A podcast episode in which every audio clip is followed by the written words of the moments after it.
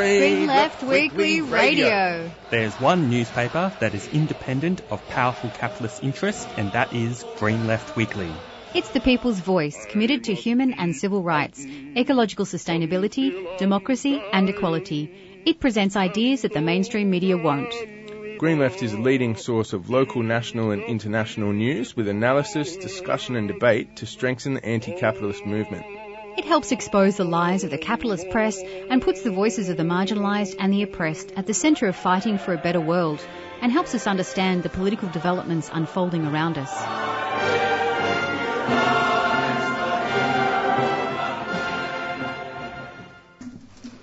Good morning, listeners. You are listening to Green Left Radio on 3CR 855 AM.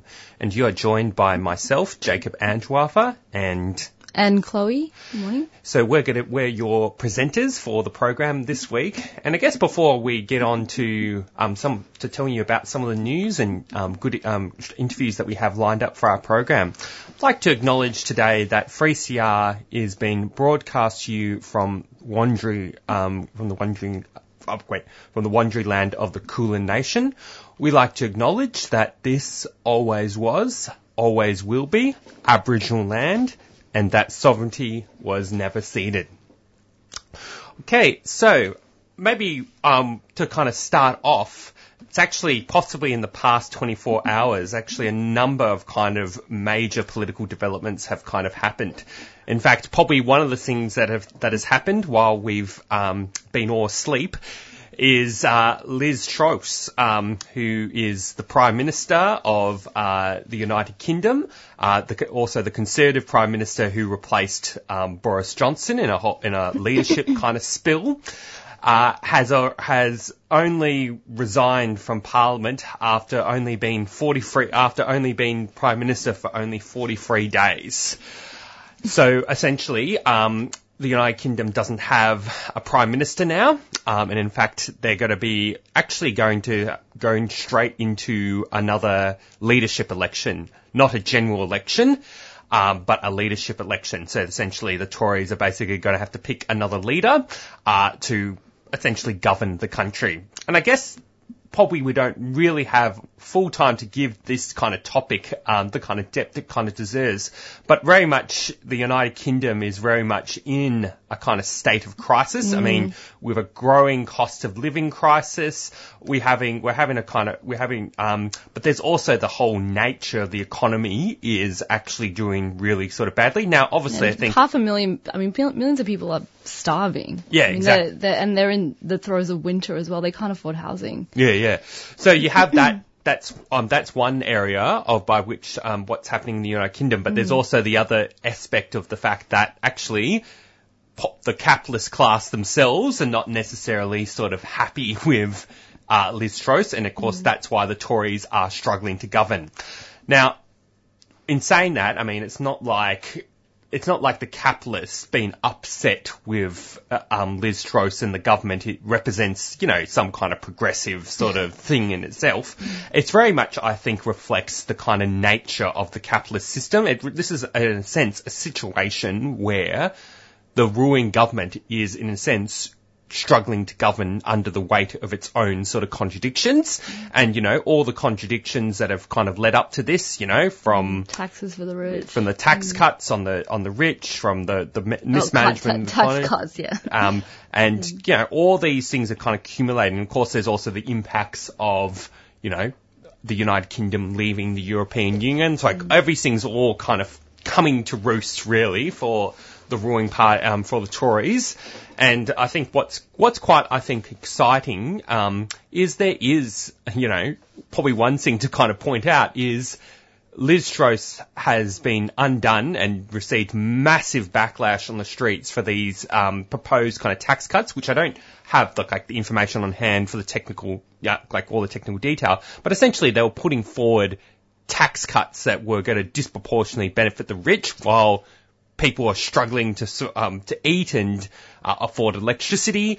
Um, there was such a massive response on the streets to this, and what's kind of like bringing it back to Australia you have a Labor government that is essentially getting away with implementing similar tax cuts for um, for the rich, um, and there's no and there hasn't been the same level of street response. Now, of course, that, that it's understandable in a sense that you know. As bad as the kind of crisis is um, for in within capitalism, it probably hasn't hit Australia as hard as it has um, the United Kingdom. So of course that's understandable, but I think it does. It is kind of telling that you know you have a Labor government that's essentially implementing something very similar to what the Tories are doing in the United Kingdom, and in the uh, but in the United Kingdom context. Um, that's enough um, for them to be done over um, with it on on the streets and and both politically as well. Now, the other kind of major sort of news story that I think is going to be an important kind of discussion, and it's possibly going to dominate the headlines for like the next week. But this in, um, relates to Lydia Thorpe, um, um, the Green, uh, Aboriginal Green senator, who has and has also been a guest on our on on Green Left Radio. Um, she has been she has been um, she has been forced to resign as Greens deputy leader in Senate after after a revelation that she had um, that she had not disclosed a relationship with an ex bikie boss, and of course while sitting on a parliamentary law enforcement committee. Now, to kind of to get into without going into all the kind of detail in the story, which I don't think we're going to have time. I actually think my kind of analysis of this situation is I think this is a bit of a a bit of a beat up Mm, in a it's sense. such a minor thing Um, when you compare and it. There's a there's a real hypoc there's a real clear hypocrisy of the of the establishment because at the end of the day, Lydia's personal life is actually her business, like who she has relationships with, etc. Yet we have all these ALP and Liberal National Party politicians who have, you know, who have been revealed to have all sorts of dubious associations with um, corporate board boards, um, lobbying outfits. You know, we have a we have a situation where you know our op, our op, the opposition leader um, Matthew Guy has been implicated in having um, dinner lunch, Yeah, uh, lobster dinners yeah. with organized crime bosses and you know this is apparent I mean apparently according to and you're going to hear a lot of this um, from the established media. We're going to be hearing a lot about how everything about how oh this is a this is a disgrace to democracy. This is a disgrace to to um to the you know to the to go- good governance. But you know this very much it's a total beat up and and and specifically political in a lot of ways. Yeah, I agree. Like, like this, this, this whole um, thing about Lydia Thorpe dating a, um, what is it, a bikie? I don't. I'm not even sure he was a, he was that while she was dating him. But I actually haven't read too many of the details. But it, it does seem like a minor thing when you compare it to what the ALP and the LNP have been doing on a day-to-day basis, and they get away with things like. Liberal, the Liberal Party's Christian Porter, the former Attorney General, got promoted to Leader of the House after there were allegations of sexual assault against him. You know, it's just, I mean, and that, and like you said, there's quite a few people who had links to underworld figures and organized crime, and that didn't stop them from becoming politicians and leaders. And these so-called tough on crime politicians like Matthew Guy, yeah, they've been known to sit down with the mafia and seek donations. And I just think that the establishment has really been waiting for something like this to happen. I mean, there's been so much racism and hate and sexism directed towards Lydia Thorpe throughout her political career. It's pretty shocking. And that this brief relationship with this former bikie has meant the end of her time as Greens deputy leader in, in the Senate. It's pretty, um, yeah, like we, um, I mean, yeah, it's it's it's pretty shocking actually. Yeah. And I think it's gonna, I think it is going to be very important, you know, for mm. left wing people and, you know, the left movement to actually come in solidarity Yeah. and defense of Lydia Thorpe mm. because there is, you know, this is, this is only, this only just happened yesterday. Like Yeah. all these revelations only just happened yesterday. We're going to um, um, see all this sort of terrible things um, and slander coming out against Lydia in the next Yeah. week or so, especially from the Murdoch media, who have been looking for an opportunity to, you know, ra- you know, raise the hammer. In fact, that's what they've been consistently doing towards Lydia. um, because she's, you know, dares to speak out, um, out about Aboriginal rights. Yeah. And, and speaks out, you know, about the truth of what Australia is founded on, which is that of dispossession and colonisation. Now, um, I we're getting. Um, I'll go. We're going to have to. cu- Unfortunately, we're going to have to cut this kind of discussion short. But yeah, this is obviously going to be, I think, a recurring kind of discussion for the next um, kind of week. So we'll hopefully go. We'll be, you know, discussing it in hopefully more detail, and as especially as more things come out, um, and also, you know, I think as I said, it's going to be very important for left wing people to come in the defence of Lydia. And I think just the last thing, we'll just play a quick announcement, and we're going to be going into our first interview with um, Dave Ball, who is the Assistant Secretary of the Maritime Union of Australia. So I'll go. We'll be, I'll be playing a quick announcement. You're listening to Green Left Radio on 3CR 855 AM. 20 Years on the Inside is an iconic new podcast series that gives voice to the experience of First Nations people in the Victorian prison system. 20 years on the inside. I'm Vicky Roach. And I'm Kutcha Edwards. This series reflects on 20 years of listening to our mobs on the inside as part of the Beyond the Bars prison broadcasts. 20 Years on the Inside is essential listening for anyone looking to educate themselves about the realities of life on the inside and the need to end Aboriginal and Torres Strait Islander incarceration. Well, a lot of the boys mentioned about being in jail. What you do really isn't who you are. You know, it's how you love your family. It's how you care about your cousins. And it's how you care about your people. That's what that's what this is about for me. Catch the podcast via the 3CR website or on your favourite podcast app.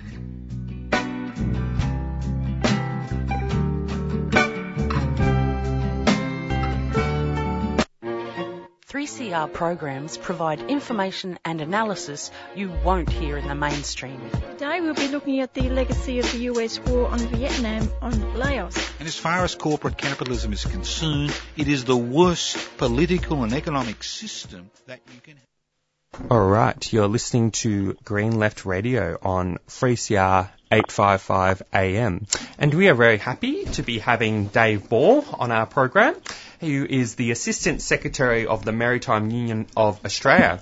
And one of the special stories, that, um, re- special reasons that we have um, David on our program today is that it's actually the 150th anniversary of the Maritime Union of Australia, which is actually quite an exciting um, milestone, especially in terms of you know, what the union has achieved over the years and of course Green Left Radio and 3CR as a whole, you know, we've always, you know, we're always supporters of, um, of the MUA and in fact I think even the MUA, um, uh, MUA is also a affiliate of, um, 3CR and have their own, fr- um, program. So good morning, um, Dave. Morning, Dave. Thank you, Jacob. Hi, Jacob and Chloe. How are you both?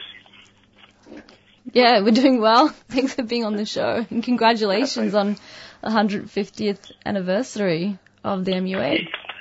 No, thank you. It's a, a really exciting time for us.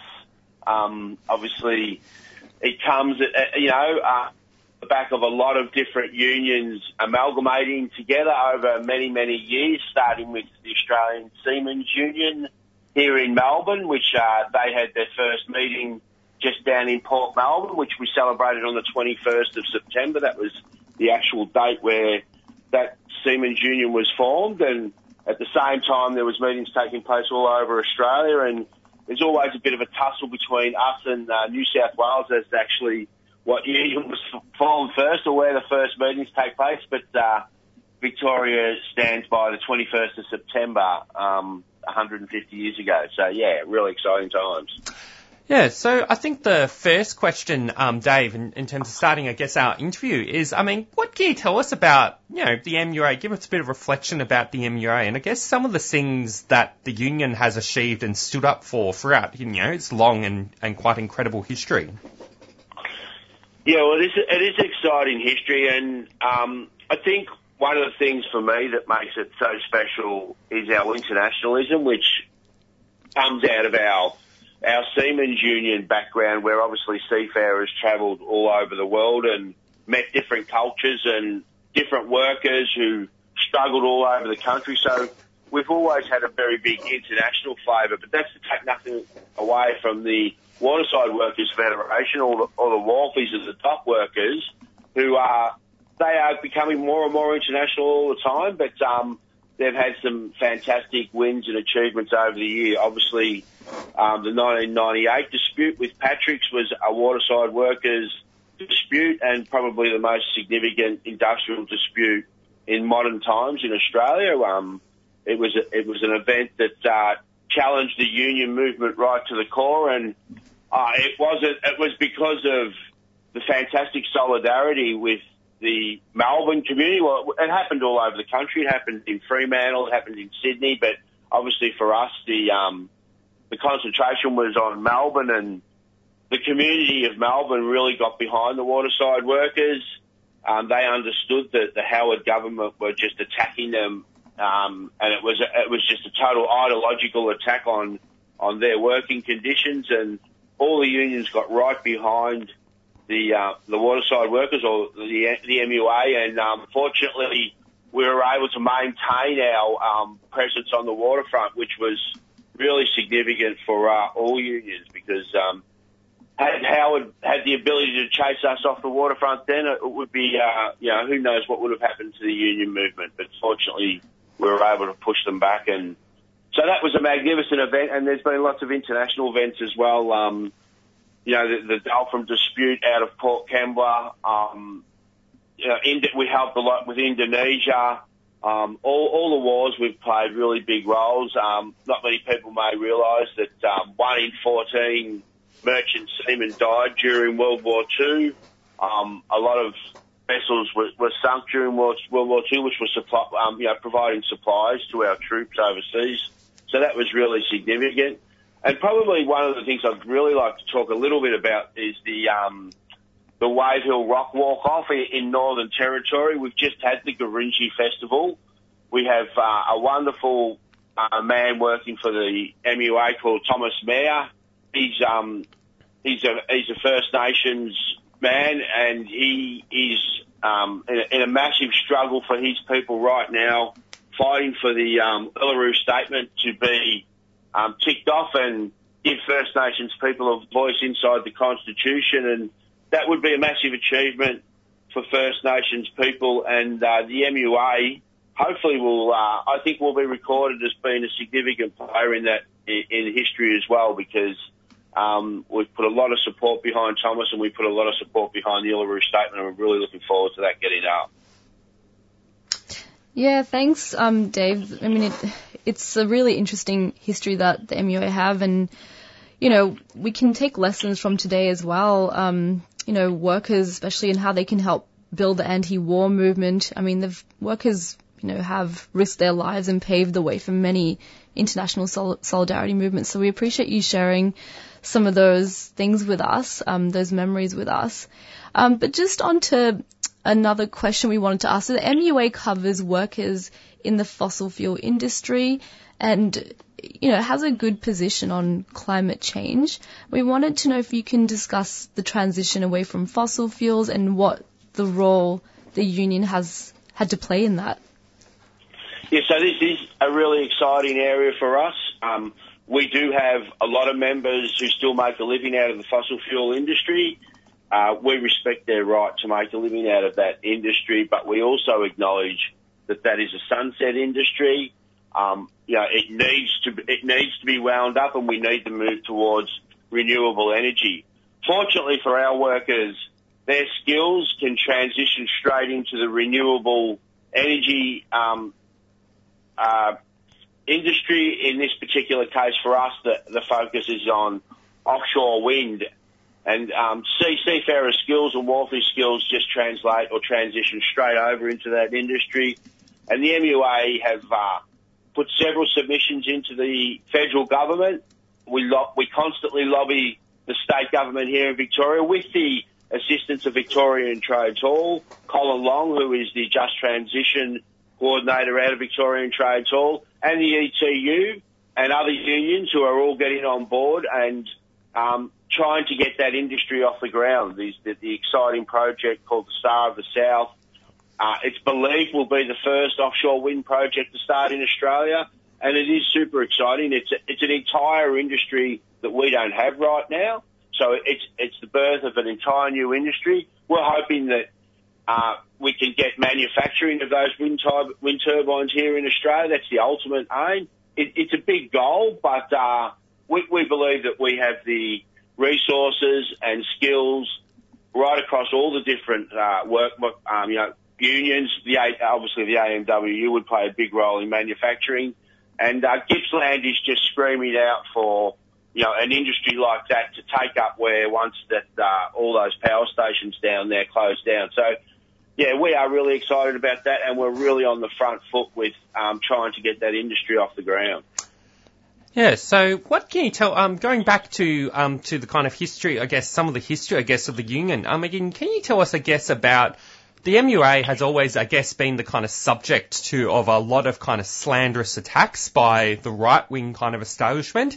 I mean, the bosses, and especially that of the bosses, have always, you know, hated how the MUA has always organised and consistently fought for workers' rights. And I guess what can you tell us, I guess, about you know how the MUA has resisted some um, resisted some of those attacks, and you know built the confidence in, in in workers within the union to fight for their rights and for the rights for others. So we're very lucky. Well, we work hard at it. That our union density in our workplaces is in the very high 90%. So most of the, well, so, so everybody in our workplaces join the MUA and obviously that comes, you get strength out of unity and everybody being in the union. When you shift work or you work on a ship, you develop a camaraderie with your fellow workers that's probably a little bit deeper than the normal day shift Monday to Friday job because you get to see those fellows workers through every sort of facet of the day. You, uh, you, you know, you share with them the hardships with their families and their friends and you develop, as I said, a camaraderie that's probably a little bit stronger than, than you know, in a lot of workplaces. So I think that builds our strength. I think also, the, you know, our great history, you know, the 1998 dispute, uh, obviously that's what, four, you know, 30, 35 years ago now. Um, you know, that's spoken about all the time between the workers and how that, you know, we were up against the odds, but with the assistance of all the other unions, we managed to push back. We have a, you know, we have a, yeah, obviously that, the logo that emerged out of 1998, I mean, some people might think MUA here to stay, that logo has been around for forever, but it actually emerged out of that dispute. And it's such a great logo and we genuinely believe that we'll be here to stay and, uh, you know, we'll continue to fight no matter what. And we, we often sort of, often sort of think to ourselves, well, what are the bosses thinking? You know, haven't they been following our history? Do they really think that we're going to give up on this? And, you know, we just don't and we continue to fight. And that was seen recently with the Qube dispute in Freo where our workers were put out on the grass for 13 weeks and all the country got behind them we assisted them financially, emotionally, and every bit of support we could, and we got through that dispute. And there's going to be another dispute with Qube coming up in the future. So we just continue to fight and fight and fight. And at the moment, I'm sure you guys have already probably spoken about on one of your shows, the Knuth dispute mm. down in Turner Street in Port Melbourne. Next Tuesday, the MUA are going to get down there in numbers at 11 o'clock and we're going to show, throw our support behind those workers who have been out on the grass for five weeks and encourage them to continue the fight and uh, we'll be beside them all the way. Yeah, um, yeah, thanks, Dave. We've we've been going down to the picket line, um, the Knuth picket line ourselves, and it is really inspiring um, that all 60 workers, all unionised, are, you know, continue to, to stand strong.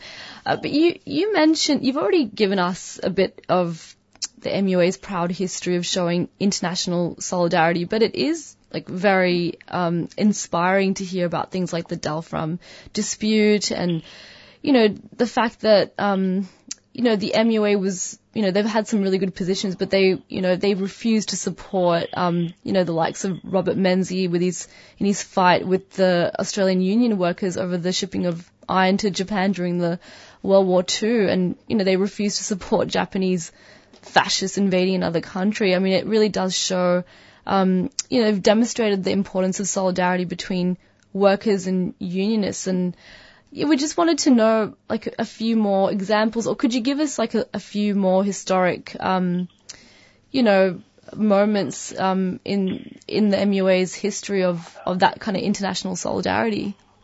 Well, one of the ones that sticks out to me, I have a bit of a personal uh, part to it, um, was, was Nelson Mandela and apartheid. And the MUA were very outspoken at a time when, you know, countries were turning a blind eye to apartheid. And Nelson Mandela was a guest of the MUA out in Australia. And my father-in-law um, was actually bodyguard. So that that was a bit of a personal experience for me, and he was very proud of that moment, and, and uh, we were very proud of our role that we played in uh, opposing apartheid and making sure that everybody else knew that it was the wrong thing to do.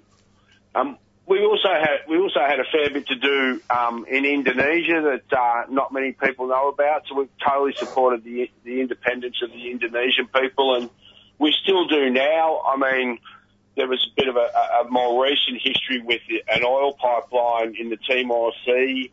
Um, you know, where there was quite a few conspiracies regarding where the oil pipeline started, whether it was at East Timorese uh, land or in Australian land. I think the Australian government pulled a fair bit of a shifty there, but the MUA supported the Indonesian seafarers right through that process and made sure they continued to get work. So uh, there's just a couple more experiences. Um, I'm not really sure of any others right now. Yeah. Well, I think that's actually a very good kind of reflection of um, Hmm. the different, because obviously I think, you know, the union has been around for 150 years. I'm sure we could probably spend all day, um, you know, discussing all the different kind of milestones, all the different campaigns and Mm. struggles that the MUA has shown solidarity with over the years.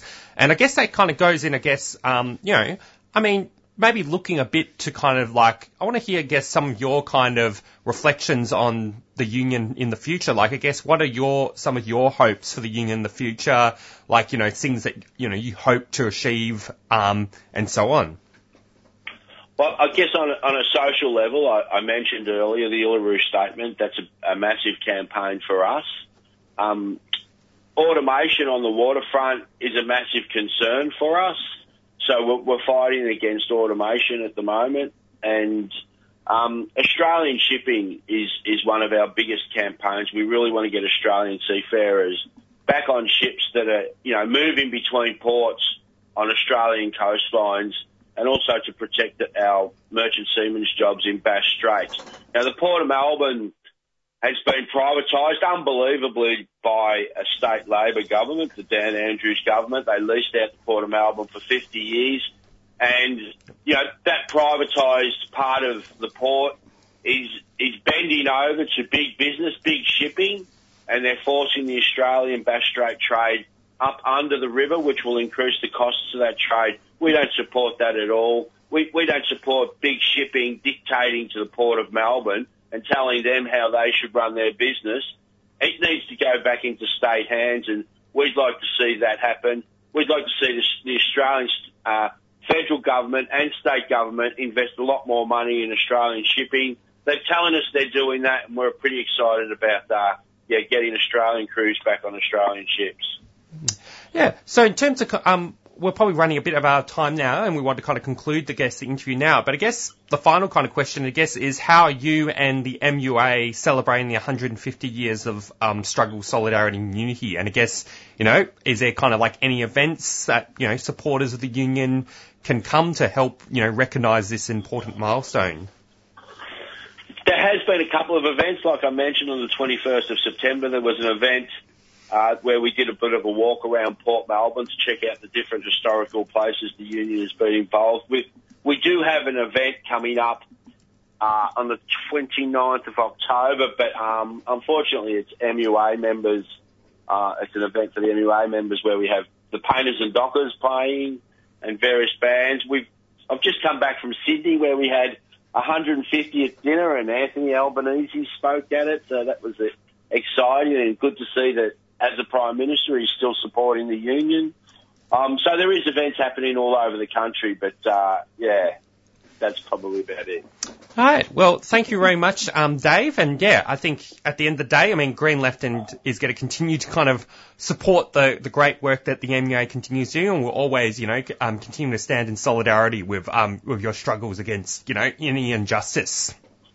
Thank you, Jacob and Chloe. Thanks for the time for this morning. Incredible milestone. Dave, thanks for coming on the show. Cheers. Bye. All right. So we are just um, talking to um, having uh, into, um, talking to Dave Ball, who is the Assistant Secretary of the Maritime Union of Australia in Victoria, and we um, yeah we just basically had a good you know, good discussion about the 150 years of MUA. And one, um, one thing that was kind of highlighted in, in that interview was, um, the late, was the historic Patrick's dispute that we actually re- we actually had an interview and discussion about. It was one of the biggest kind of, uh, disputes and, and it actually involved, you know, more than two, when, when more than 2,000, uh, involved more than 2,000 construction workers marching up the job, um, you know, which in defence of the MUA um, maintaining their picket, and of course it was enough to kind of stop the cops from smashing them. And that kind of exci- the kind of the exciting kind of imagery of that is reflected in this song um, called "Roll On" by The Living End, which we're going to go, which we'll play right now um, for um, for the next um, part of the program. Enjoy. You're listening to Green Left Radio on 3CR 855 AM.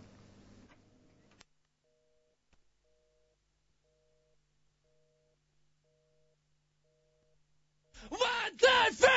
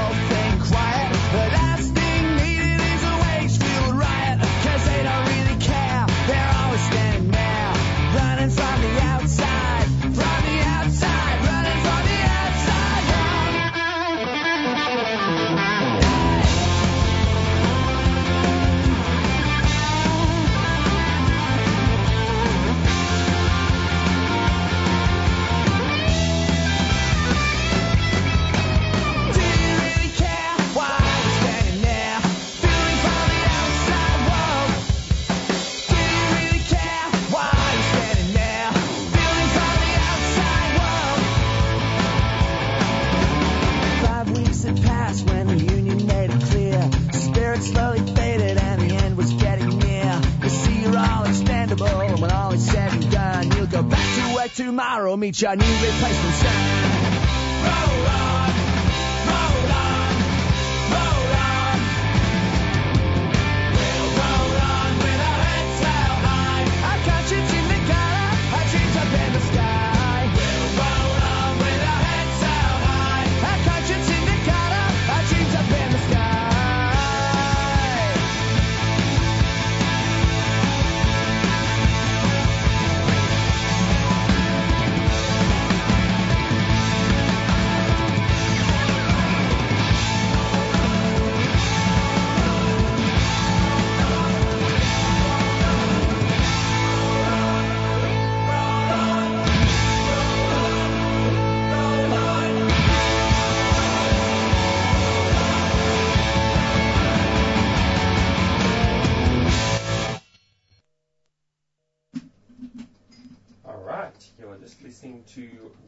On. Um, bu- um, you're, sorry, you're just listening to Roll On by The Living End, which is actually a very great song, and that is a great sort of commemoration of the, the Patrick's dispute. Now, Oh, I thought we'd go into a bit. we have another interview coming up in ten minutes, but I thought we'd um, go do a bit of a news, um, do a bit of a news report from the pages, I guess, from the pages of Green Left, and this is actually in relation to an article that actually I wrote, um, which is basically something. It's it's basically something that kind of um, happened in the last Friday when these when the massive kind of fl- um, when the floods. Um, when we when Victoria was impacted by some re- quite severe kind of floods, where actually a lot of homes were actually um, badly kind of affected, um, and in fact it, it affected a lot of parts in rural Victoria, especially Shepparton. But probably one of the one of the key areas in in the city of Melbourne was um, was the um, was in within Maribyrnong. And this is an and some and some of our listeners probably saw some of this imagery, but this was more this. Uh, but basically, one of the kind of prominent Im- images that we saw, and it, this is kind of like a very good kind of demonstration of you know the whole class nature of of the the entire climate crisis. But it's very much the whole. You saw the kind of image of the Flemington racecourse where it, there was this ma- there's this massive kind of flood wall that was kind of built around it, and of course that wall was built to protect uh, the Flemington racecourse from um, from flooding, from the impacts of flooding. But then essentially, what you kind of saw in those images was that of, you know, the Flemington racecourse completely protected from the Mm. impacts of flood, but all the rest of the water just going being driven down to the neighbouring houses and. I think that kind of imagery is a kind of perfect kind of description of, you know, the climate crisis. Um, because these extreme weather events like floods are going to become, are becoming more frequent because, directly because of, um, of climate change. And now going, I guess, into the sort of article where I kind of reported on this, I think one of the things to kind of note is back in the day, more than three councils and many residents opposed Racing Victoria's 2004 proposal to build the flood wall around Flemington Racecourse because there were concerns that it would exacerbate um, the flood risk of the area. But of course, these, as I sort of implied earlier, these concerns were very much confirmed, confirmed when severe flooding hit um, Victoria on October 14th and because very much the flood wall basically forced water into housing developments into and industrial estates along the valley floor. And the State Emergency Services uh, on Saturday actually confirmed the next day that more than 245 homes in Maribyrnong were inundated by floodwater, yet the aerial footage shows Flemington racecourses were completely un, um, were completely unaffected. And f- people, you know, a lot of the flood, the flood, uh, the pe- the residents who were affected by the floods are angry, you know, ba- you know, saying and have bas- have basically said in the media that this floodgate war has made the, the flood impacts worse. Some told the Age that it kind that it directed flood water away from the natural floodplain into their homes. And I think, you know, this anger, I think, was even further triggered um, when Dale um, Monteith, um, who was a racing club chief executive and chairman of Harness uh, Racing Victoria, he couldn't help himself, apparently. um, he t- basically made this big tweet saying, uh, praising the flood war for um, for um, preserving the Flemington racecourse, as people's homes were like destroyed and impacted by this actually really severe flood.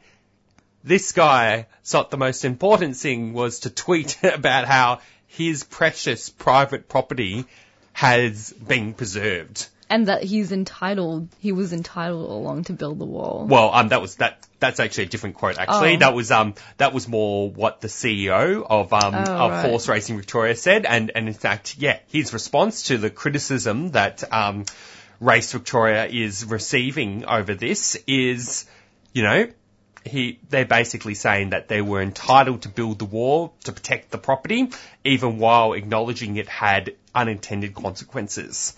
And I think, yeah, there's also, there's also a discussion has kind of been started as well about whether, you know, is it, should the um, horse racing Victoria pay compensation to flood affected residents? And of course, there's a, a law, a local law, law firm that is actually looking into a potential class action against the Victoria Racing's war. And possibly one element as well of this story is under pressure. Melbourne Water has, you know, they have confirmed on October 16th that it will review um, whether the Flemington Racecourse flood contributed to the flooding. But there is actually concerns about, you know, whether this review is going to be objective. I mean, given the fact that the Melbourne Waters, you know, played a key role in actually approving the flood war to begin with. Um, and I guess, yeah, there was also, um, there also has been some reporting recently that, um, you know, a hydrology and flood warning expert, Jeff Crapper, um, responsible for Melbourne's flood warning service at Melbourne Water from 1989 to 2003, you know, had actually sort of lobbied the, um, what was the Steve Bracks Labor government at the time to build a dam around the Maribyrnong River. And of course, you know, they, there's, although there is quite a bit of debate and about this, like in terms of the, within the scientific community, of course. You know, there is a, but there is a sort of implication that there's a suggestion that potentially hundreds of homes, you know, inundated in the recent floods could have been saved. But I also think it very much, you know, I think this is an open discussion that needed needs to be had, but it also just reflects that when you look at the history of this, the fact that you know the fact that there was more than three councils that had actually Mm. opposed this, but you know, you had, but essentially the state government just went and overturned the decision and just basically said this has to go ahead.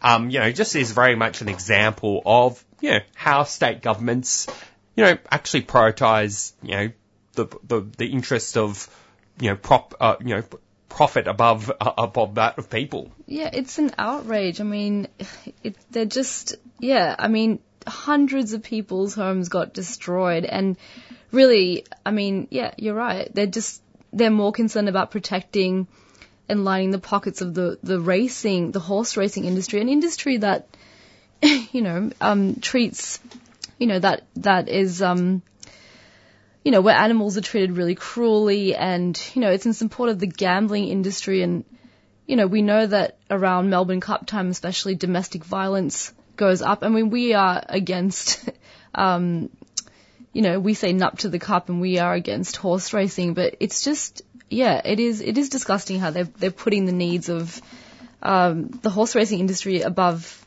ordinary people.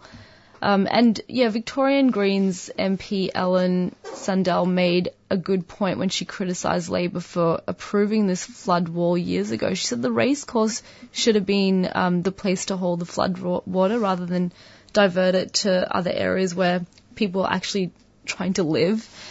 Um, it's yeah, it's it's crazy. I don't know if people have seen the pictures of it, but it's um, I the thing is, that this was expected, everyone knew this was going to happen, and yeah, they just they weren't listened to. And I think, yeah, I think it just it just kind of reflects uh, kind of another, yeah, just ref- it's just this is just a strong example, you know, going back to case of my original point about, you know, it very Mm. much reflects the kind of class nature of the climate crisis. Mm. It's going to disproportionately impact on working class people, yet, you know, the capitalist class and is going to be pulling all stops to make sure that their private property is preserved in the midst of this climate crisis and their profits are are also um, um, also and also the preservation of their own profits. And I just think this is a classic of kind of story um, that presents that kind of example. And I think you know. I, I wish all the people, um, I wish the, the law, law firm that's, um, doing the, um, the class action all the best with their case. And I also think that um, what has been quite expiring as well has been, you know, the fact that you know, people have actually mobilised and organised. There's actually a Facebook um, group, um, Facebook group called Flood Warriors that you know anyone can join. So if anyone listeners have been affected by the floods or want to be involved in their local community to help with the flood cleanup, you know that page has been actually coordinating a lot of you know people coming together and supporting. I think that is actually a very kind of heartening thing to do um, to see, like in this sort of time of crisis. All right, so I'm just going to go play. I'll go play a quick um, few announcements. You're listening to Green Left Radio on 3CR 855 AM.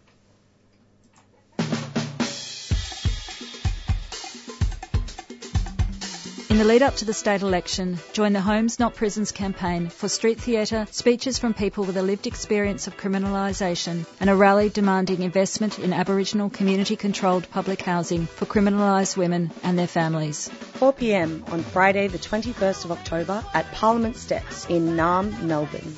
Keep the pressure on. Fund communities, not prisons and police. Friday, 21st of October, 4pm, Parliament Steps. Homes, not prisons, is a 3CR supporter.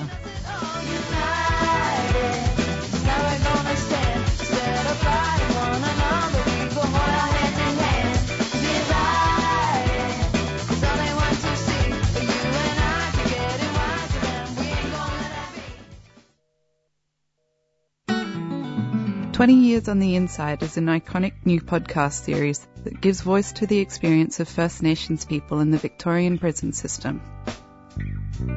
20 years on the inside. I'm Vicky Roach. And I'm Kutcha Edwards.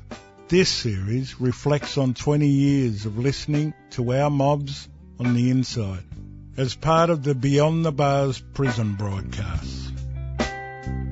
20 Years on the Inside is essential listening for anyone looking to educate themselves about the realities of life on the inside and the need to end Aboriginal and Torres Strait Islander incarceration. Well, of the boys mentioned about being in jail. What you do really isn't who you are. You know, it's how you love your family. It's how you care about your cousins. And it's how you care about your people. That's what that's what this is about for me. Catch the podcast via the 3CR website or on your favourite podcast app.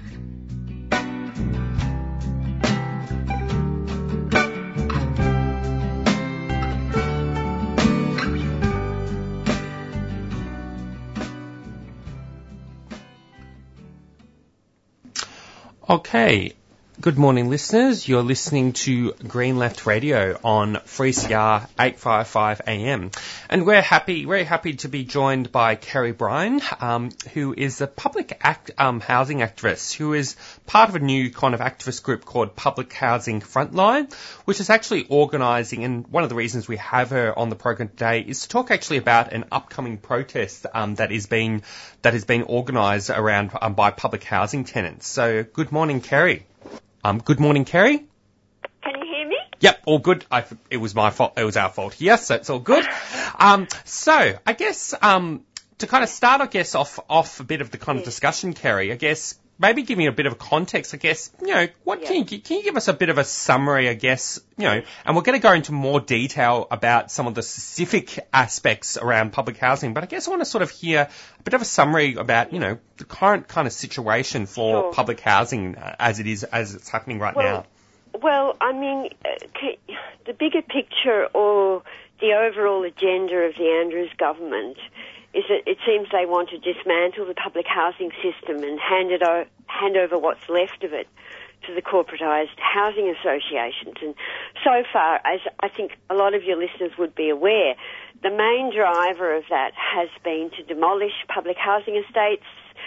Um, you know, about it's up to about 15 across uh, Melbourne now, and uh, displace tenants to far-flung areas and partner with developers to create private real estate opportunities with a bit of community or social housing tacked on.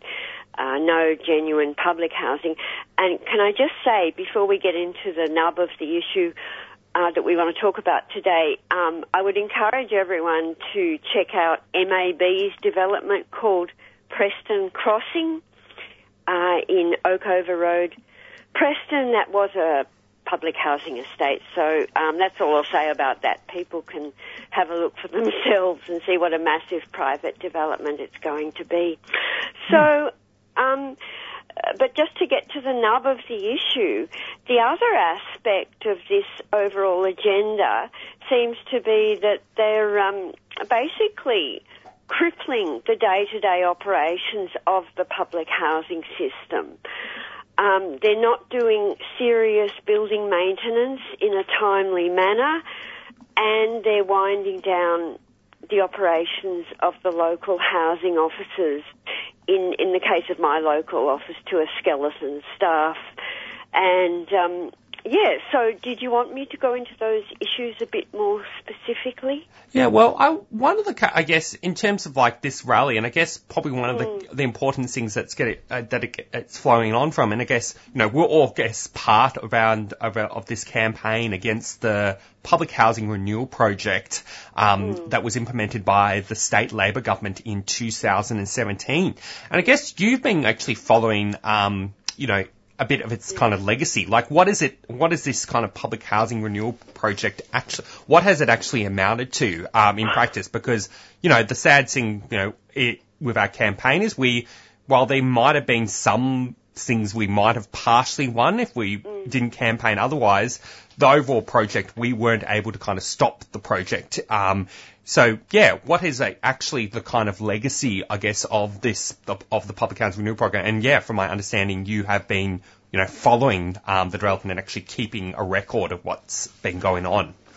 Yeah, well, we're just starting to do that um, properly with a Facebook page called Spotlight on the Public Housing Renewal Program, uh, because as you said, um, it was announced in 2017 and it affected um, nine estates plus two more which were funded differently, which was um, uh, Preston and the Flemington Walk-Ups. So it's basically 11 estates across Melbourne and um, so we've started to take photos of what's happening there now because basically it's taken the best part of five years for them to start construction on, on some of those estates, such as the one I mentioned at Preston in Oakover Road, um, Grand Place. They've started work on that's Grand Place, Brunswick, and the Flemington Walk-Ups, of course. Um, oh, and um, at Abbotsford Street, North Melbourne, the site is actually engulfed by the massive school there. So um, we're going to be putting up photos of that as well. I don't think there's going to be much room for housing. The school is enormous. Um, yeah, so so what we found earlier this year was um, we've we've been talking to tenants because the government started another round of redevelopments under the big housing bill. Specifically, it's called the ground lease model. They've already um, done all the contracts for the first round, and now um, they they started eyeing off other estates, including one in Port Melbourne. Um, called the Barak Beacon Estate, and what we found when we talked to the tenants was it we're trying to explain to them how, you know, the government's got all these other estates where they moved everyone out and demolished the estates, but they haven't even started doing anything, and that's like more than four, four years after they um, made the announcements. So we're trying to explain to them about, um, I don't know, how unrealistic all of these projects are and how um, grandiose they are, but the reality is quite different.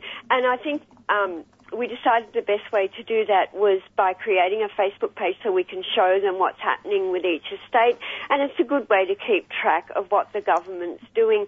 So, as I said, we've um, so far we've done a snapshot of about five estates. There'll be some more coming up in the next few days, and um, and once we've finished um, recording the public housing renewal program estates, then we'll move on to these other newer ones, as I said, and the ground lease model ones, which some are at Prahran and now Port Melbourne and Hampton and so forth. And yeah, what can you, I guess, um, probably one issue before I get you to kind of, um, where we go, um, get you to kind of talk about the upcoming rally that I guess has been organised next Friday. I want to guys, I, I just want to guess one important sort of issue I think that this, um, that is a bit of a recurring issue for public housing tenants is I guess what is the issue of maintenance of public housing? Because I guess one of the sh- justifications for, you know, why you know, the state government is going through the through the um, implementing the public housing renewal project. Probably one of the other justifications for why they're trying to make this transition from public housing to community owned housing is this overall issue of maintenance. And I guess what can can you I guess expand a bit about that in, in terms of the situation as it's affecting um, affecting tenants and why tenants you know are right to be demanding more from our state government on this issue? Yes, well, um, we have a public tenants group on Facebook as well, and that's largely just where public tenants can report their issues and get advice from other tenants. And um, look, we've just found that repeatedly people are reporting horrific stuff across the state, unsafe housing, particularly mould. Mould is a big issue that doesn't seem to be being addressed at all. Um, I'll give you a local example. My neighbour's been helping a family in the street. When they moved in, they had mould. That was over a year ago. It hasn't been addressed, but also they've got, they had a massive case of termites whereby the skirting boards and the architraves have all been eaten away. Can you believe it? And yet, despite their complaints, nothing was happening. So my neighbour got on to the housing complaints office and eventually they came out and sprayed. They sprayed the whole street, but they haven't um, done repairs to, as I said, the skirting boards and so on, which have been eaten away by all the termites. So that's just one example where they're not taking serious stuff. They don't address serious issues in a timely manner. I mean, look, I'm not going to say that all maintenance is appalling. I, I have, um, it, it's very much, um, you know, you can have very responsive contractors. Like I find the electricians always come really quickly. But speaking for myself, um, I reported I needed a new blind, and um, I rang nearly every week for three months, Jacob. And in the end, I just gave up. Um, and one of the problems there was that, um, you know, they keep telling oh, we're onto it, we're onto it. The contractor's going to get fined if they don't come out. And um, unfortunately, one of the things that we've had to put in our demands is how sometimes in these sort of cases, what's happening is the contractors are um, wrongly reporting that they've come out and we haven't been home. So that's that's one issue. But um, the main issue is that um, there's unsafe, unhealthy conditions, and um, they're not being addressed in a timely manner. And um, if you remember, Jacob, the last time we talked, it was about the Ombudsman's report, and these are the sort of things that she's focused on as well. And that report was issued three months ago, yet neither the previous minister, Richard Wynne, nor the current minister, Danny Pearson, have bothered to respond to it. It's just like they want to ignore all these problems as if they're going to go away. So we want to make um, make the minister aware that the problem the problems aren't going away, but also we're not going away. This is not a stunt. We will continue um, with our advocacy until the system is changed for the better. Hmm. And now I think it's time to kind of get into um, the details about the rally. And I guess can you tell us about this rally that I guess that's coming up next Friday? And I guess what are you know some of the demands that um, tenants are going to be putting forward as part of this rally? Yeah, sure. So it's um, outside the minister's office at 12:30 next Friday, the 28th of October. That address is 28. Excuse me. 28 Shuter Street. I actually don't know how you pronounce that, whether it's Shooter or Shutter, but it's spelled S-H-U-T-E-R, Shutter Street, Moonee Ponds, and um, it's uh, Moonee Ponds is very central. You can get to it by, by uh, sorry, by train or tram. And Shuter Street runs off Puckle Street, which is the main drag, so it shouldn't be too hard for people to find. Um, yeah, so that's at 12.30 next Friday. And look, we'd like to, um, we want everyone to come, everyone who has a concern about the housing crisis, and we'll try to give people an opportunity to speak. Um, you know, if you're concerned about homelessness or you've got high private rent, etc. Um, but we just needed to focus on the public housing issues the issues that specifically affect public and social housing tenants because um, until now there hasn't really been focused on. And we know that um, social or community housing tenants also have issues. We have a friend at the moment who's again dealing with a very serious mould issue that she had to take to VCAT and it's still not really been addressed. Yeah, so is there anything else you'd like me to tell you about the rally? Um, I think that um, that should be it actually because we've got, been out of time. But I, I guess you can just repeat um, the details about the rally um, and yeah, encourage people to come along. Yeah, it's on Friday the 28th of October, 12.30, outside the Minister of Housing's office at 28 Shuter Street, Moonee Ponds. And we've got a list of demands, and they refer to all the things we've talked about today. Uh, maintenance plus, can I just say the the uh, local housing offices, they're shutting down in the sense that they're not open for a full five days a week. You know, you, you can hardly get to, um, speak to a housing officer and there's also a problem with the rental rebate system, but perhaps if we're out of time I won't go into that. But these are all in the list of demands that we hope to present to the Minister or his staff on the day. Yeah. Well, thank you very much, um, Kerry, and I think yeah, all the best of luck um, with this rally. I think this will be an I think an important action for people to kind of support.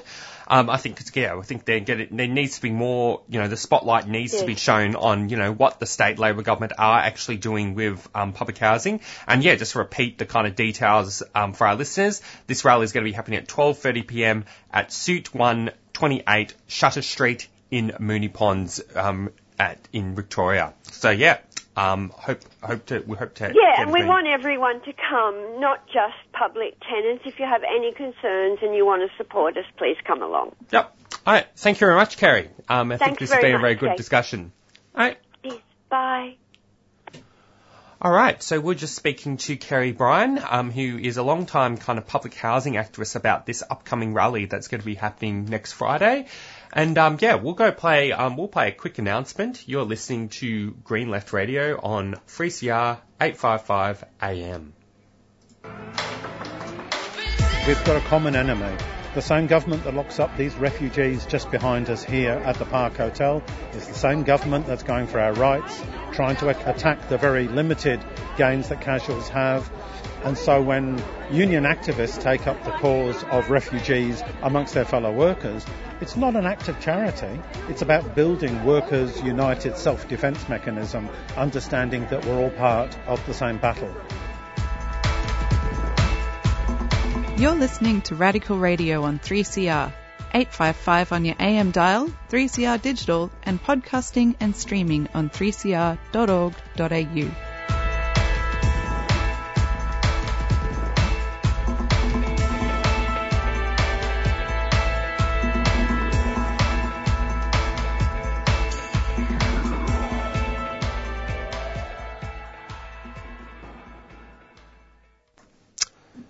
All right, you're listening to Green Left Radio on 3CR 855 AM. And now it is time for the Green Left Activist Calendar um, and highlighting some of the upcoming um, political events that are going to be coming up this week. So the first event, um, which we kind of, I think, oh no, we did, um, we did note that there was a date change. Um, so the Fund Communities, Not Prisons and Police pre-election rally is going to be happening to is going to be happening today at four o'clock outside the Parliament of Victoria. Um, I think this is going to be a kind of an important sort of action. This is a rally that's actually going against the whole kind of Daniel, An- the Andrews government sort of law and order agenda. You know, basically the Andrews government has basically increased, you know, massive numbers of money put into law enforcement and prisons, yet there's no money being invested towards, you know, Aboriginal um, housing services, and certainly no money is being allocated towards directly increasing public housing either.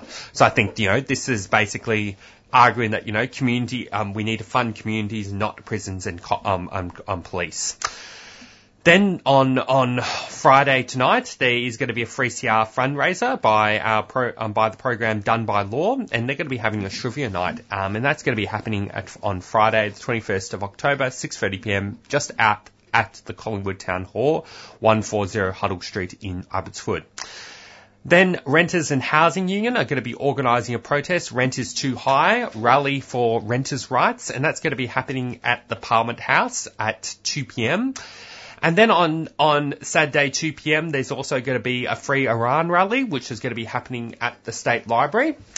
And then on on Tuesday, October the 25th, there's going to be a film screening, Life is Waiting, at um, at uh, um, Referendum Resistance in Western Sahara. This is actually going to be happening in Canberra, but from my understanding, there is an online component, so that's potentially how you're going to be able to attend. And then on Wednesday, October the 26th, there's going to be a Pascoe Vale Roads Active Transport Forum, which is going to be an online event that's going to be happening at 7pm, and it's been organised by Moreland Bug. And then on Wednesday, November um, the 2nd to Sunday, November the 20th, um, there's going to be the Palestinian Film Festival. In fact, maybe we might um, try and give a bit more of an overview of some of the different films that are kind of coming out. Um because that, yeah, that is going to be happening um, in a few weeks sort of time. And yeah, you can go probably look at the Cinemanova kind of website to get the information on the different films that are going to be screening. But I think, yeah, it's going to be, I think, a good kind of film festival to attend. And then on Saturday, November the 5th, there's going to be a rally, No One Left Behind, permanent visas for all refugees, and that's going to be happening at 2pm at the State Library in Swanston Street in the city. And then on Wednesday, November the 9th, there's going to be a book launch, the New Theatre, um, which is going to be happening at 6.30pm at the New International Bookshop, Trades Hall, 54 Victoria Street, Carlton South. And then on Thursday, um, um, Thursday, um, the, um, um, Thursday, November the 10th, which is going to be um, um, music um, Beyond the Bars 3CR fundraiser at 6 at 6 p.m. Dadi Moningra and Auntie Almia Corpse Gathering Place, f- 546 to 550 High Street in Preston. And then on Saturday, um, November um, November the, the 12th, there's going to be an art auction, um, Art Meets Activism at 2 p.m. fundraiser for refugee campaigns, uh, which is at Meat Market Free, Blackwood Street in North Melbourne. And then on Sunday, November the 13th, there's going to be the Trans Pride March at 12 noon at the State Library. And um, the the other the other ele- um, the other thing is on Friday, November the 18th to Monday, November the 28th. There's going to be the Queer Film Festival at ACMI at the ACMI Cinemas Level Two in Federation Square. So yeah, that's um, those are all the kind of events that are kind of come. Unless there's um, some events I missed, Chloe. Is there any sort of events that I missed? Uh, I don't think so. I think, yeah, Yeah. that's about it. Well, probably one event just to highlight again, because the one today. Yeah. um, which is just um, just to note um, the rally, um, the public housing rally. There's good um, that we did an interview bit. That's going to be happening next Friday, just at uh, next Friday at at 28 Shuter Street in Moonee Ponds, Victoria. So yeah, that's they, just she said it was at 12.30. Yep, 12.30. Yep. Okay, all good. All right. So now I'll just go play. Um, we'll just play. Maybe I'll actually play. I think maybe I'll play a, a, a quick song. Actually, I have a song here, "In the Storm" by Bipolar Bears. So maybe we'll play that for the next three minutes before we go on to our next uh, ne- final interview Yeah, yeah. The the next, just stay tuned for the next interview. It's on Western Sahara. Okay, you're listening to Green Left Radio.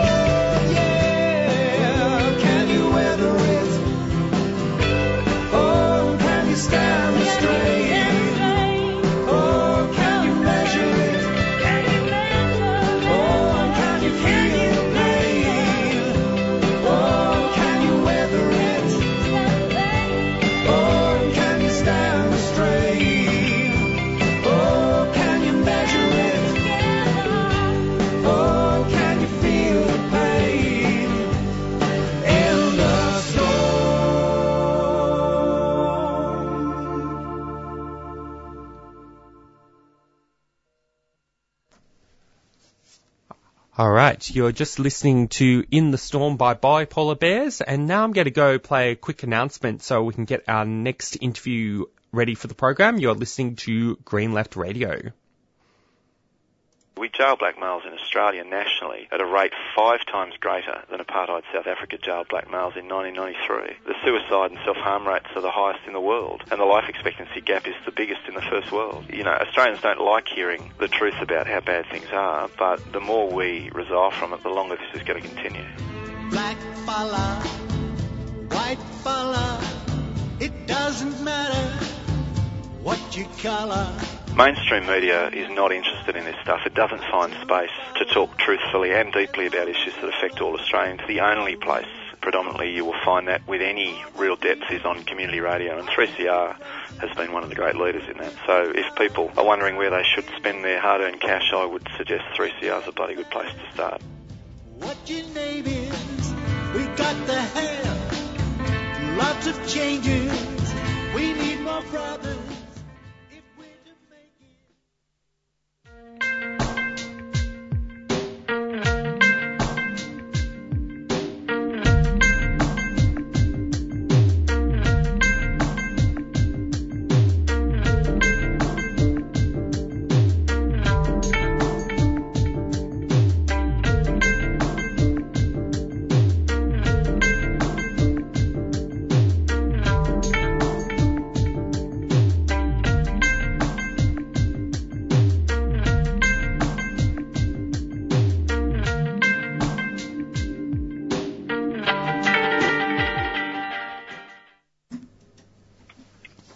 You're back with Green Left Radio on 3CR. And we've got an interview now with Ron Guy, who is a member of Australian Unions for Western Sahara. Um, some of you would know Morocco has occupied Western Sahara since 1975, and thousands of Sahrawi people have been tortured, imprisoned, killed, and disappeared while resisting the Moroccan occupation. Um, and Ron uh, Guy joins us today to talk about Western Sahara and how an Australian company is currently importing phosphate from the occupied territory. So thank you for coming on the show, Ron. Uh, thank you. Thank you, Claudia.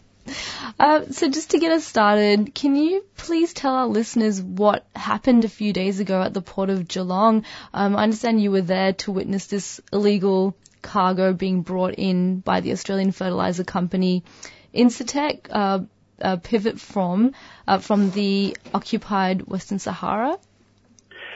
Uh, yeah, yes. Um, uh, it- it's been six years uh, since Incitec Pivot have imported any phosphate from from Western Sahara. They they uh, stopped uh, six years ago uh, because of um, the the ethical issue was being brought to them at their their AGMs, and uh, they took that in. Well, they took that into consideration, and then uh, avoided bringing in in uh, phosphate. Um, another company that used to was West Farmers um, over in Western Australia. They used to import through CSBP, uh, and they they stopped importing um, probably in 2012, uh, where they improved their equipment to stop the, the necess- necessity of, of bringing in phosphate. Um, now, Incitec Pivot, uh, they, they, we, they did call us in for a meeting with them uh, September the 27th to say that they'd uh, changed their approach on this issue because of they you know, gave a lot of reasons, but uh, in essence, um, I guess the reasons don't stack up because they've had six years to uh, improve their equipment, so they're not uh, reliant on on certain phosphates from, certain area.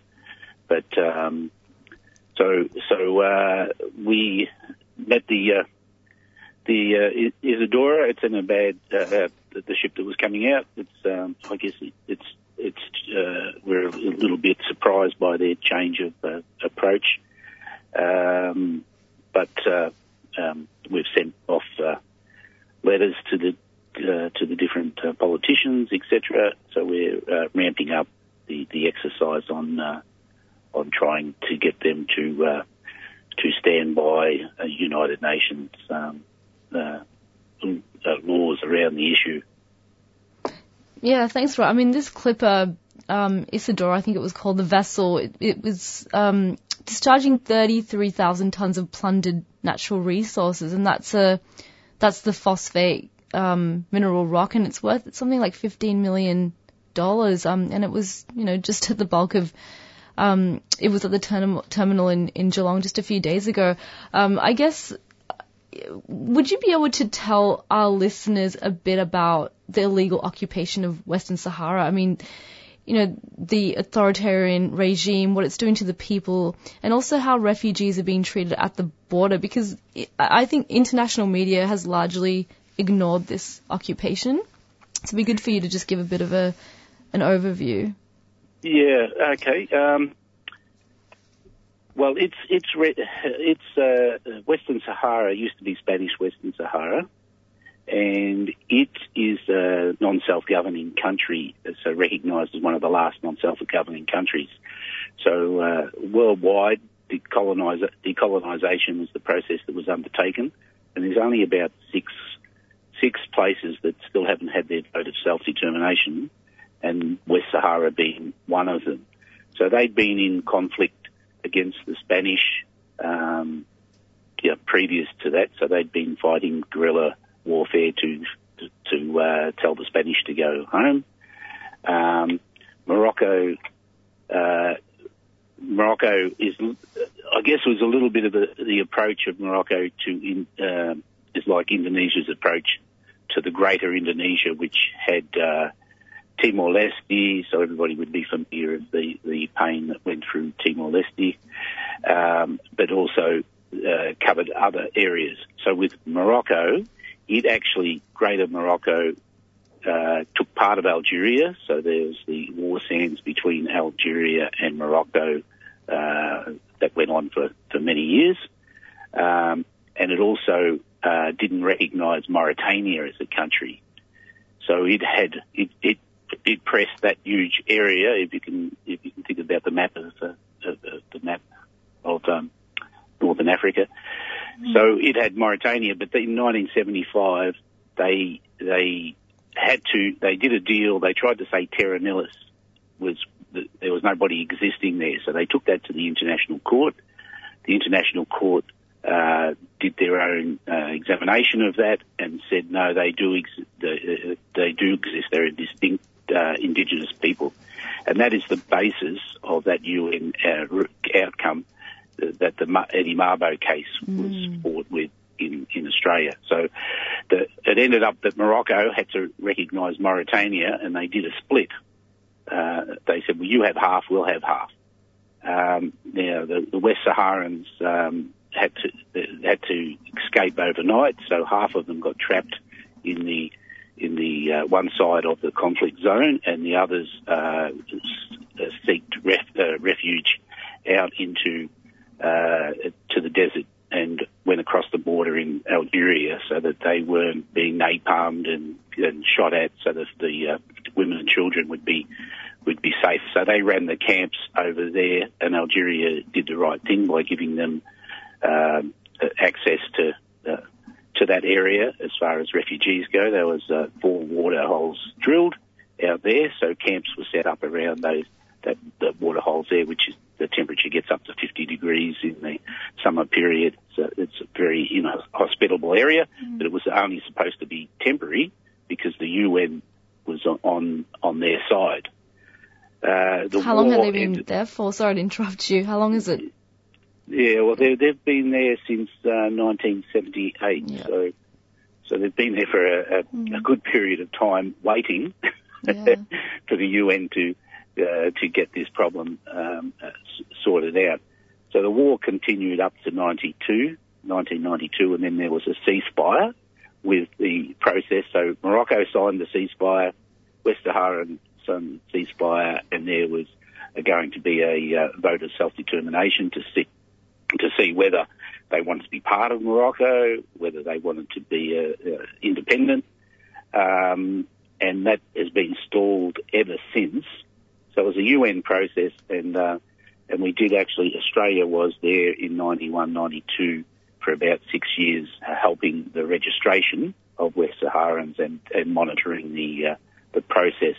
But uh, that got stalled out by Morocco interfering because they were sort of in char- charge of, of doing the uh, the vote count, and uh, they made it horrific for anybody trying to register as uh, a West Saharan. So it's, well recorded of their attempts to stop that, but they still ended up uh, registering.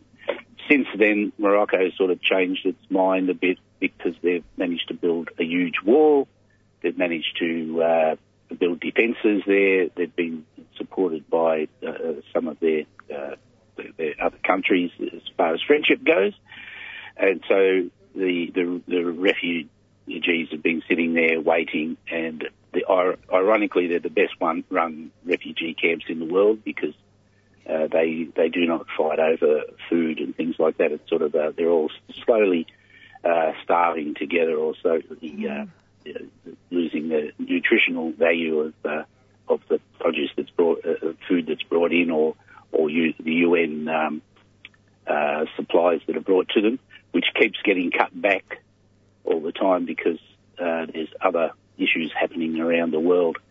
But uh, an, a, another aspect of the refugee issue is that uh, uh, Morocco being so close to Europe, uh, every time there is something that goes a little bit against Morocco's um, uh, hold over the area, uh, the, the, these, the, the port of Ceuta, which is uh, just across you know, 20 kilometres from uh, fr- from Spain, uh, so it's a land-based part controlled by uh, and presumably owned. You know, they, there's disputes over that area by by by Spain, but it's on the you know, on that peninsula that's uh, land-based. So Morocco uh, has had a tradition of um, allowing the, the refugees that are coming up from or from South Africa, uh, allowing them to go into the Spanish area, which means that they've got access to Europe. So it's been used as a as a, a threat that every time that there's an attempt to sort of uh, to sort out the the conclusion of the vote of self-determination, or if something goes against uh, uh, Morocco, that that, that by coincidence there seems to be twenty thousand or more uh, refugees flood uh, across into into the into the Spanish controlled territory there. Uh, so that happened 12 months ago, and the, uh, the reports were uh, uh, this. This all happened over the fact that uh, COVID came along, and the the uh, president of uh, of, of uh, the, of Western Sahara um, was got COVID and was flown into Spain for medical aid, and they didn't inform Morocco. And Morocco, of course, didn't didn't like that. So all of a sudden there was 20,000 uh, refugees that are just a pawn in the game pushed across into the border there. And uh, you know, they had reports of they were, you know, beaten. Usually they're, they're beaten to stop climbing over the fence, but this time they were sort of beaten to go around, to swim around, to go over the fence. So it was pushed the other way, and then and then the uh, the police and the military uh, stopped doing that because there was a bit of an outcry uh, with the uh, EU, um, and that caught something like I think about three thousand um, people. So they were pushed back into Morocco, except if you're over the age of fourteen, uh, I think under the age, sorry, of uh, I think uh, sixteen or eighteen. I'm not sure. You're you're a, a child, so you've got different rights. You can't be pushed back. So there was about all of a sudden there was about two thousand young uh, refugees that were on the other side of the the, uh, of the fence in the European area that had to be looked after. So that's that's a, an ongoing tactic that's uh, wielded wielded all the time in, in that particular particular area. Yeah, um, thanks, Ron, for, for giving our listeners that um, information. Just going back to Incitec Pivot, the manufacturer, the Australian manufacturer of fertilizer, explosive chemicals, and mining service, um, and just you know back to that cargo um, of phosphate landing in in the port of Geelong. Can you just tell us a bit about the response of the unions, particularly the maritime union, who just put out a statement condemning the actions of this company and the solidarity with um, uh, um, with the people of Western Sahara, how important it is for um, you know unions and um, other groups to actually you know recognizes occupation. Um, we just had Dave Ball on the on the show before. I didn't um, ask him about it because we knew you were going to be interviewing you. So yeah, just um yeah maybe give listeners a bit of a, a bit of information as to the response of the unions.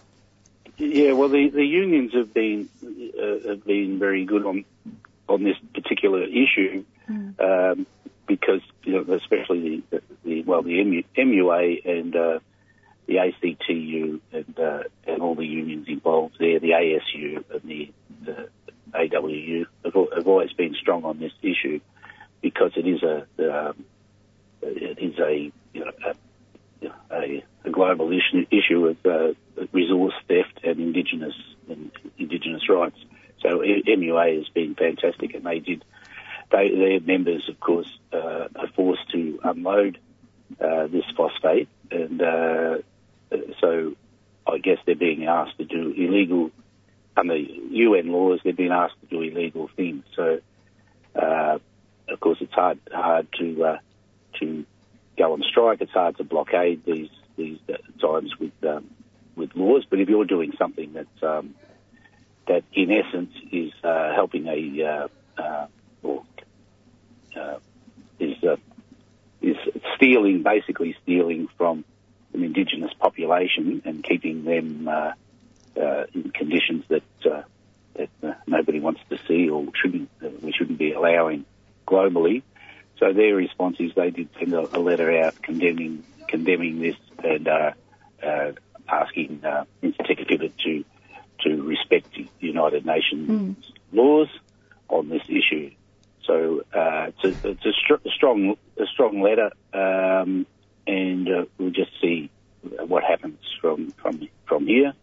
Um, uh, as I say, it uh, has been brought to the attention of uh, parliamentarians. You know, the, the ALP have got good policy, the Greens have got good policies, but it's in fact that they've, they've just got to enact this and uh, and uh, ban the the exploitation of, of resources. Uh, the African Union um, can condemn the whole issue as well. So internationally, we're, we're, it should be it should be just a, a no no brainer.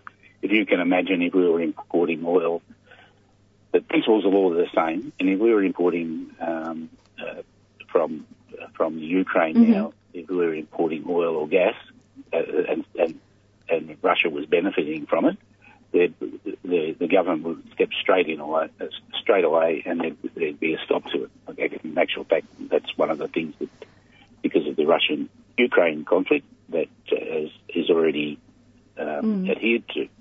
So this is exactly the same. You just have to swap those two words, Russia and Ukraine, Mm-hmm. and uh, and Morocco and Western Sahara, and every all the laws stay the stay the same. So it's a, uh, it's without the permission of the people, uh, and it's against the, the uh, basically against the, the sovereignty.